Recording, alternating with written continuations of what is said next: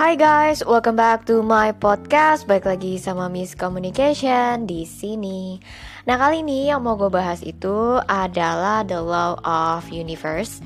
Jadi, hukum tentang alam yang di mana ini bukan berarti gue menganut agama sesuatu yang di luar ajaran agama apa pun ya. Tapi ini adalah ilmu yang memang benar-benar ilmu alam seperti contohnya kalau misalnya kita waktu kelas 4 SD belajar tentang sains salah satunya itu tumbuhan gitu kan. Tumbuhan itu akan semakin hari semakin lama semakin bertumbuh karena suhu udara karena cahaya matahari karena apa pun itu yang di mana itu akan berkembang setiap harinya dan bertumbuhnya ke atas pasti gitu. Karena dia bertumbuh namanya tumbuh pasti ke atas gitu kan. Dan itu yang dinamakan hukum alam gitu. Karena bertumbuh ya ke atas gitu bukan ke bawah gitu kan kalau mengakar itu bedanya adalah e, menyebar ataupun ke bawah gitu karena dia mengakar gitu. Mengakar dan bertumbuh itu adalah ya salah satu dari hukum alam di dalam perkembangan gitu kan. Dan contoh lain ilmu alam itu apa? Ilmu alam itu contohnya adalah gravitasi. Gravitasi yang di mana kita nggak melayang. Kenapa? Karena ada hukum gravitasi gitu kan. Makanya kita nggak melayang. Nggak terbang kayak di luar angkasa itu kan sampai astronot itu bisa terbang, terbang susah banget kayaknya mau jalan juga gitu kan. Kenapa? Karena tidak ada hukum gravitasinya gitu. Dan buah yang namanya buah pasti jatuhnya ke bawah. Kenapa juga? Karena ada hukum gravitasi itu tadi yang di mana buah pasti jatuh ke bawah dan namanya bertumbuh pasti itu akan ke atas gitu kan.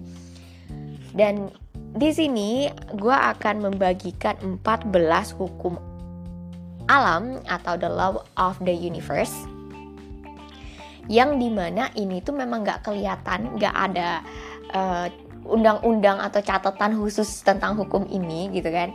Tapi ini yang memang sudah dipelajari oleh banyak-banyak ahli banyak ahli-ahli gitu kan. Di luar sana yang dari dulu sampai sekarang gitu kan.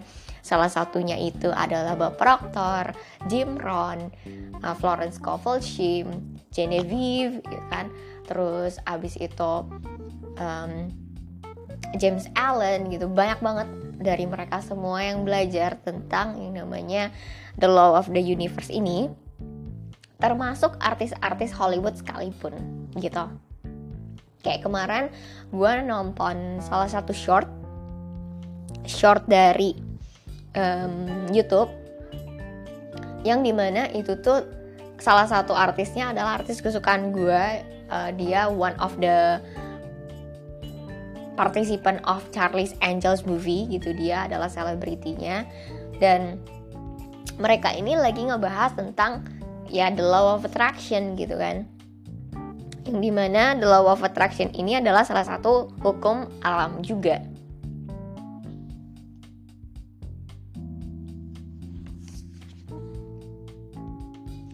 Dan gue akan bagikan 14 hukum alam Yang pertama itu the law of divine oneness.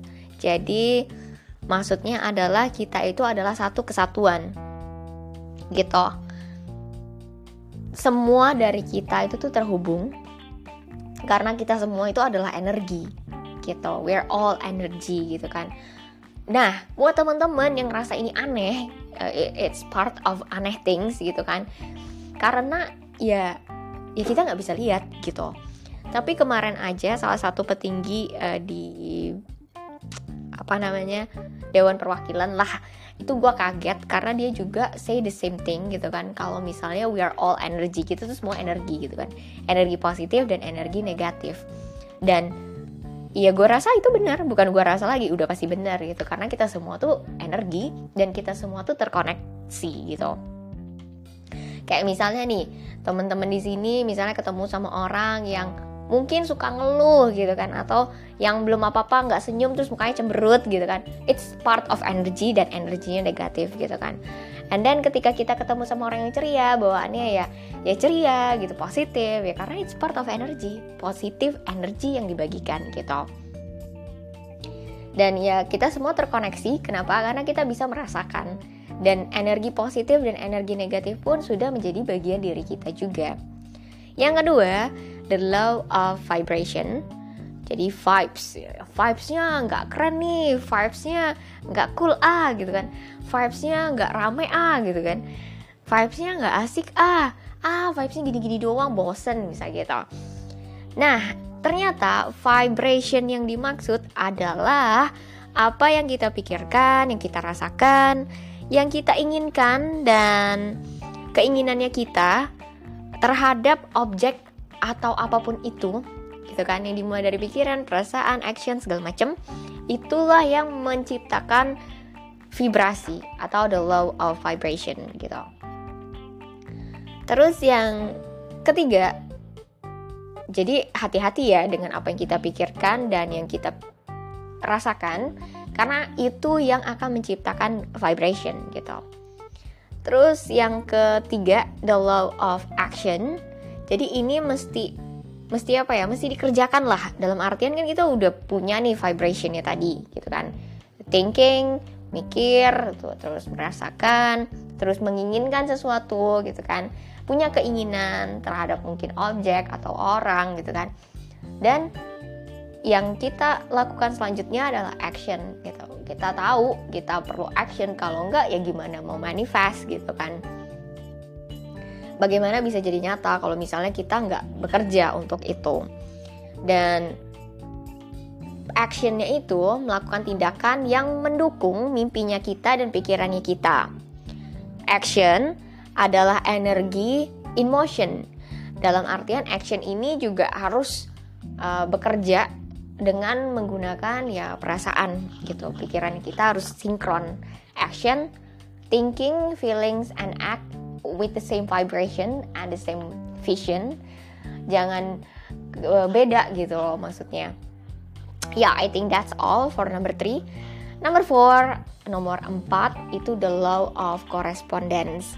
Jadi yang namanya hukum korespondensi ini adalah apa yang terjadi di dalam dirinya kita itu tuh akan kereflek keluar gitu. Akan uh, kelihatan lah di luar. Kalau misalnya dari dalam diri kitanya kita tuh mikirnya udah jelek, udah nggak semangat, udah males-malesan gitu kan.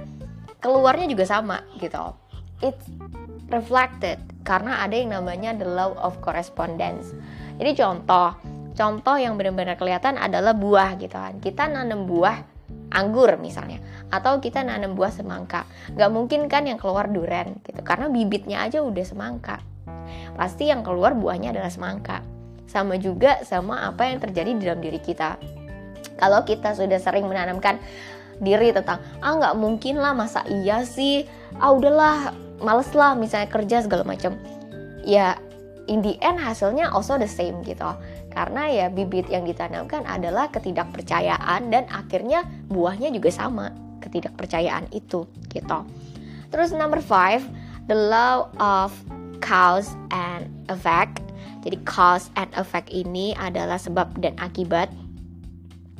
Karena setiap tindakan itu akan menghasilkan reaksi dan konsekuensi.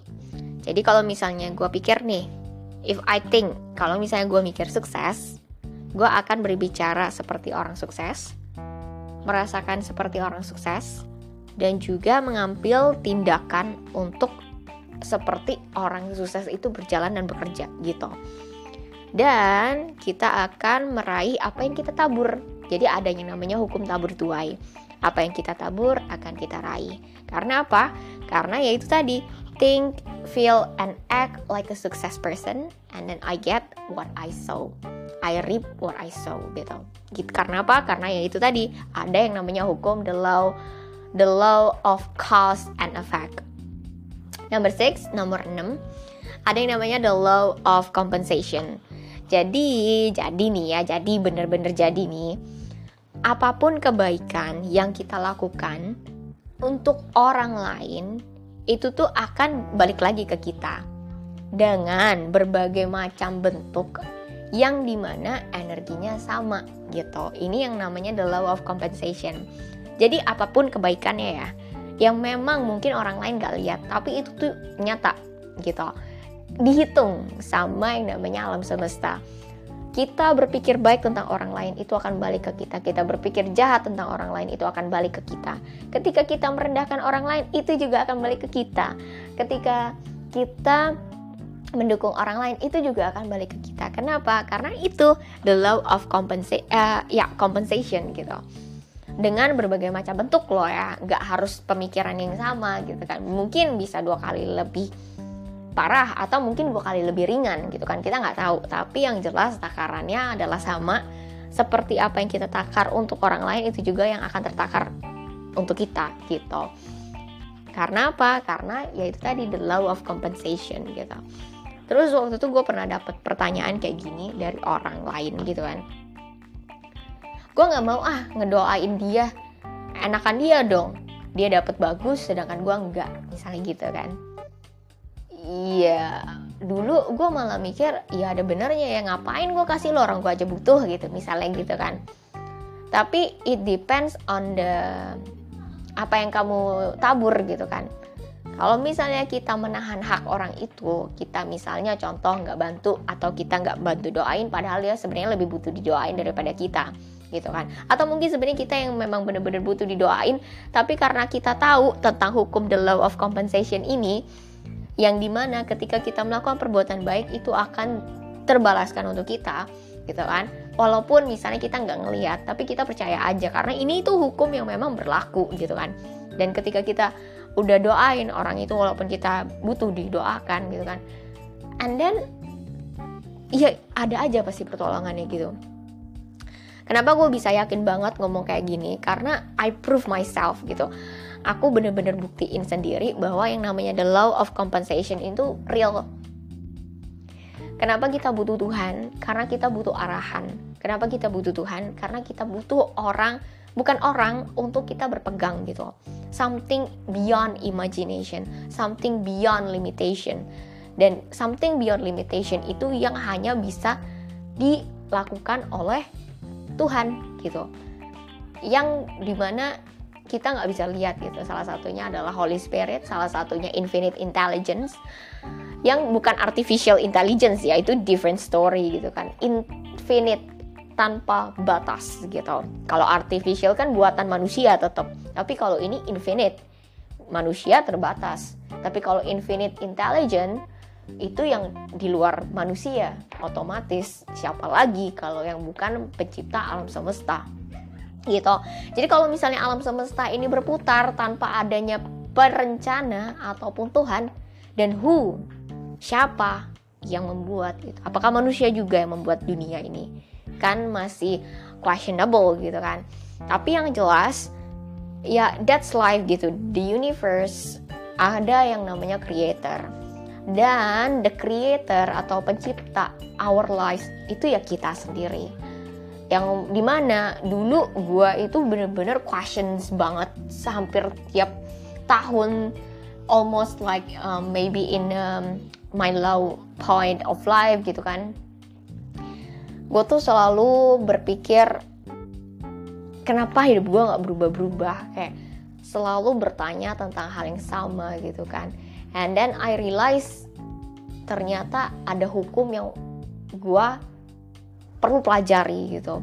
Ada hukum yang namanya the law of universe ini ada hukum yang namanya um, apa divine oneness oneness gitu kan. Divine oneness dalam artian kita satu kesatuan gitu kan. Ada yang namanya hukum compensation gitu kan yang di mana ya kalau kamu tahan hak orang lain ya hak kamu juga tertahan. Kalau misalnya kamu um, membantu orang lain ya kamu juga akan dibantu gitu. Karena yang namanya the law of compensation it's real gitu kan. When you think bad about other people it will be back to you. Sama aja gitu kan. Ya tapi kita nggak bisa menghilangkan yang namanya pemikiran negatif untuk selalu 100% positif itu nggak juga gitu. Kita juga perlu untuk berpikir negatif karena yang namanya negatif ini yang akan membantu kita memaksimalkan positive thinking dan mengurangi kejadian yang mungkin akan kemungkinan terjadi di dalam side negatifnya itu tadi gitu. Karena yang namanya dunia kita nggak tahu walaupun kita udah prevention tapi ya tetap aja kan hasil akhirnya we don't know gitu kan. Minimal kita bisa reduce dan we keep thinking of the good side gitu kan. Selalu petik um, nilai baiknya gitu. Dan yang ketujuh the law of attraction Nah, yang namanya The Law of Attraction itu ada banyak banget kayak kemarin podcast kemarin itu I talk about the Law of Attraction. Jadi yang namanya negatif energi uh, itu akan menarik negatif energi gitu kan. Positif energi akan menarik juga positif energi. Kalau misalnya teman-teman bingung bedainnya, jangan bingung, jangan khawatir karena negatif dan positif tuh gampang banget dibedain hitam dan putih udah kelihatan yang mana baik dan buruk gitu kan itu juga udah kelihatan. Negatif energi itu orang yang marah sama orang yang sabar itu udah kelihatan gitu kan. Terus juga orang yang ceria dan orang yang murung atau sedih udah kelihatan. Orang yang suka ngeluh dan orang yang suka menyemangati juga udah kelihatan. It's positive and negative at the same time gitu kan. Dan kita juga punya keduanya Jangan salah, teman-teman mungkin di sini mikir, oh ya, ini yang speaker podcastnya bener-bener positif gitu kan. Jangan salah, dulu gue juga orang yang super negatif gitu kan. Tapi once I know about this law of the universe and then the energy, ya yeah, we can choose actually. Kenapa? Karena apa yang kita attract gitu kan itu adalah apa yang kita pikirkan dan apa yang kita tanamkan di dalam dirinya kita. Karena juga kita punya hukum ke-8, the law of perpetual transmutations of energy. Jadi, setiap orang itu punya kekuatan untuk mengubah kondisi hidupnya mereka. Nah, di sini poin yang di mana gue tuh merasa kayak wow, gue punya kebebasan buat mengubah hidupnya gue. Karena selama ini gue selalu bertanya-tanya gitu kenapa hidup gue nggak berubah? Kenapa hidup gue nggak berubah? And then I realize about um, the law of perpetual transmutations of energy. Ternyata gue nggak berubah karena energi gue sama gitu. Um, keliling gue di sekeliling gue dulu itu bilang kalau misalnya gue itu orang yang sangat sangat sangat negatif. Dia bilang kayak gitu. Walaupun ceria kadang tapi lots of what I said itu negatif gitu kan. Dan gue tuh berpikir eh kok mereka yang negatif sih ngomongin gue negatif? gitu kan. Karena aku nggak evaluasi diri gitu. And then I realized ternyata yang dibilang nggak sepenuhnya salah gitu. Maksudnya adalah bukan berarti gue 100% negatif enggak. Tapi hampir kebanyakan apa yang gue pikirkan tentang orang lain apa yang ada dalam diri hati, hati gue juga ya it attracts negative thinking negative side gitu. Jadi itulah yang membuat gue hidupnya tidak berubah karena berpikirnya juga sama gitu kan. Berpikir sama berlaku sama feelingnya juga sama. And then I, that's the that's the answer why my life never change gitu. Karena ya I keep the similar thinking similar energy and similar vibration. And then I keep attracting the similar results gitu. Dan the law of perpetual transmutations of energy ini itu adalah yang dimiliki kita semua gitu. Transmutation ini yang membuat kita bisa memilih kita mau pilih energi yang mana, energi positif, energi negatif gitu. Energi nggak mungkin anget-anget kuku ya di tengah-tengah karena pasti kita itu akan ya lebih condong ke mana gitu tanpa menghilangkan salah satunya seperti simbol yin and yang di dalam hitam ada putih di dalam putih ada hitam nah kita mau which side gitu kan yang kesembilan, the law of gestation. Jadi ini adalah hukum yang di mana hanya Tuhan yang tahu kapan itu bisa termanifestasi. Dan setiap pemikiran, perasaan, dan perkataan serta tindakan itu adalah sebuah bibit. Bibit yang di mana ketika kita menutrisi itu dengan fokus dan energi, memberikan energi seperti uh, pengharapan mungkin energinya itu atau mungkin iman atau mungkin cinta kasih dan fokus gitu kan. Maka yang namanya buah itu tuh eh uh, bibit itu akan mulai berkembang gitu. Jadi pikirannya kita kan kita punya pikiran perasaan dan juga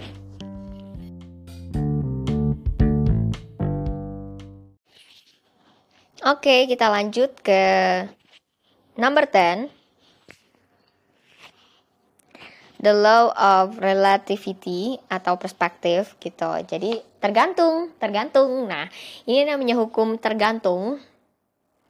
Dalam artian setiap orang itu punya tes yang berbeda-beda. Kita punya situasi, background, kehidupan juga berbeda-beda gitu. Alasannya kenapa? Alasannya itu tuh sebenarnya untuk bertujuan menguatkan cahaya yang ada di dalam diri kita gitu dan membuat kita tuh punya hati yang terkoneksi dengan Tuhan untuk menyelesaikan segala macam persoalan. Tujuannya adalah itu. Jadi sebenarnya nih ya, misalnya nih contoh situasi yang very bad, misalnya mungkin yang uh, semua orang tuh nggak akan ngerti gitu, karena aku tuh susah banget hidupnya jahat banget orang-orang di sekitar aku. Keterlaluan banget mereka nggak bantu aku. Susah banget aku tuh. Menderita banget aku tuh. Pengen tapi nggak maju-maju aku tuh. Misalnya kayak gitu. Aku tuh, aku tuh, aku tuh, aku tuh. ya, ya itu justru bagus karena aku tuh tahu susah banget hidupku. Justru cari taulah bagaimana biar nggak susah banget aku tuh gitu. Itu makanya the law of relativity tergantung dari tes itu. Jadi sebenarnya setiap dari kita kita perlu bersyukur dengan tes yang kita punya karena tes itu tuh yang akan membantu kita menemukan tujuan hidupnya kita. Jadi kalau misalnya kita tahu kita susah, kita tahu uh, situasi kita tuh tidak mendukung, kita tahu bahwa kita tuh hidup tuh um, kayak sebenarnya nggak tahu mau jadi apa kayak nggak nggak tahu uh, cara memperbaikinya seperti apa gitu kan dan nggak tahu siapa yang akan bantu kita dan siapa sih yang mau bantu dengan kesusahan aku yang seperti ini misalnya kayak gitu kan tapi ya ya itu tadi the law of relativity. Ya that's why. Karena itu kita perlu ya itu tadi evaluasi cari lagi gitu kan. Yang di mana itu yang akan membantu kita untuk hidup gitu kan. Untuk menemukan apa sih tujuan hidup kita ini. Apa sih sebenarnya Tuhan itu tuh mau kita seperti apa sih gitu kan. Dan kita mau agar kita bisa membantu orang untuk seperti apa sih gitu. So we can go to the 11 the law of polarity di mana polarity ini hukum yang hukum polarity itu hukum tar, bukan hukum tarik menarik sih jadi hukum um, gini kalau misalnya belajar tentang bumi gitu kan ada kutub utara, ada kutub selatan gitu kan. Yang di mana ya kutub-kutub ini yang apa namanya? Oke, jangan kutub. Polarity itu tentang positif dan negatif gitu. Intinya adalah setiap masalah pasti ada solusinya. Jadi lawannya lah berkata gitu. Positif, negatif. Itu polarity uh, terus abis itu ekstrim positif ekstrim negatif itu polarity gitu jadi kalau misalnya ada masalah yang begitu begitu begitu sangat sangat sangat besar sekali maka ada juga solusi yang begitu begitu begitu sangat sangat sangat besar sekali juga gitu karena kan itu polarity the law of polarity gitu. Dan ketika misalnya nih kosong banget misalnya entah hidup merasa kosong atau mungkin pikiran merasa kosong ada yang namanya hukum polarity gitu. Yang di mana itu sangat makmur sekali sangat berisi sekali kayak gitu. Jadi intinya adalah jangan khawatir nggak ada yang namanya itu tuh 100% kosong selamanya akan terisi nggak ada yang namanya 100% negatif ada juga yang namanya 100% positif gitu kan. Yang mungkin minus negatif itu ada juga minus positif gitu. Ada yang lawannya polarity itu. Dan kita yang namanya energi negatif positif kita mau fokus di mana gitu. Contoh nih negatif positif ya. Pikiran yang kita ngomongin jelek-jelek terus soal orang. Coba lihat positifnya ada nggak nggak mungkin nggak ada pasti ada gitu. Dan kita mau stay di posisi yang mana gitu. Jangan fokus di posisi yang kita nggak mau. Selalu fokus di posisi yang kita mau. Kenapa? Karena negatif dan positif itu yang mana yang kita mau bibitkan di dalam pikirannya kita. Kalau kita mikirnya jelek terus kita akan bikin don't forget gitu. Jangan lupa. Ketika kita itu berpikir satu tempat itu yang akan kita tarik. Itulah kekuasaan kekuatan dari pikiran kita gitu. Dan itu yang akan membawakan kita kepada hidupnya kita. Kita mau seperti apa gitu kan. Dan fokuslah kepada apa yang kita inginkan untuk kita tarik. Contoh lagi misalnya problem and solution. Kita tahu nih problem. Yang kita mau gedein apa? Problemnya atau solutionnya? Yang mau kita cari apa? Problemnya atau solutionnya gitu. Yang kita mau bumbuin apa? Problem atau solutionnya gitu. So um, tapi ini susah-susah gampang ya karena kayak apa ya ya kita tuh nggak tahu gitu loh. Kalau misalnya kita udah kemakan emosi yang kita munculin ya problemnya dulu gitu kan baru solusinya. Dan yang ke-12 itu the law of rhythm rhythm rhythm. Nah ini life is a series of ebb and flow jadi ada yang namanya pasang surut.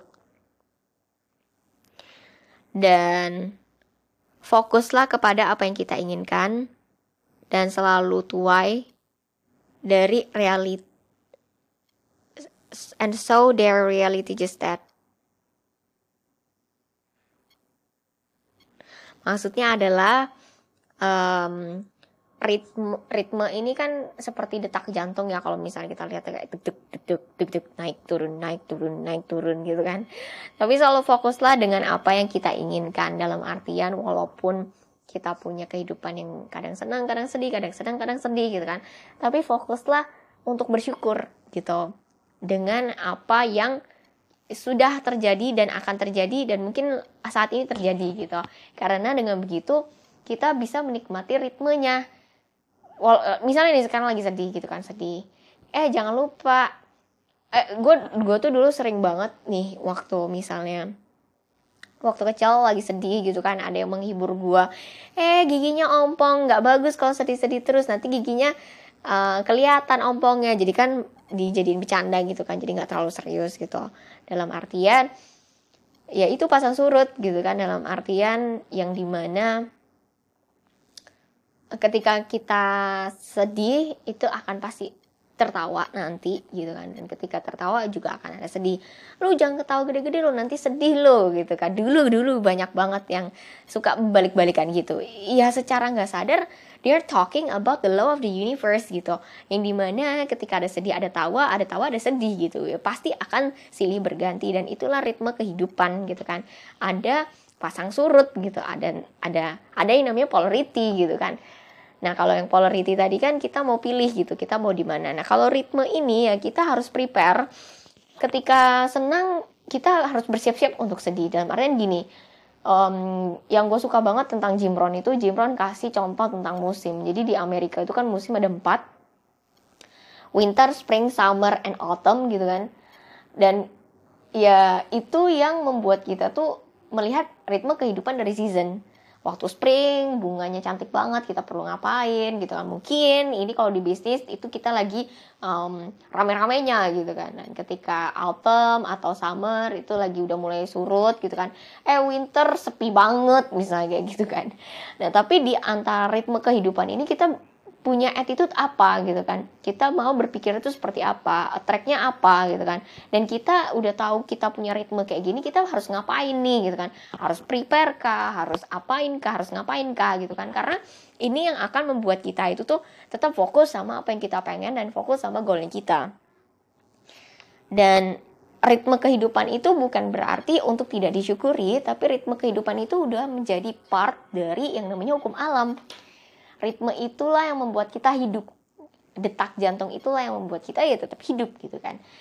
Dan detak itulah yang membuat kita tuh hidup bener-bener hidup. Karena kita tahu gitu ketika kita lagi di bawah down suatu saat kita akan di atas gitu ya kan? Dan ketika kita di atas ya don't forget dengan yang di bawah gitu. Karena hidup itu seperti pasang surut kadang naik kadang turun Makanya oleh sebab itu kita harus belajar untuk menghargai baik di atas maupun di bawah dan menghargai sama rata gitu. Bukan berarti kita harus menjadi satu dengan mereka enggak, tapi tetap harus menghargai dan menjunjung tinggi gitu. Kenapa?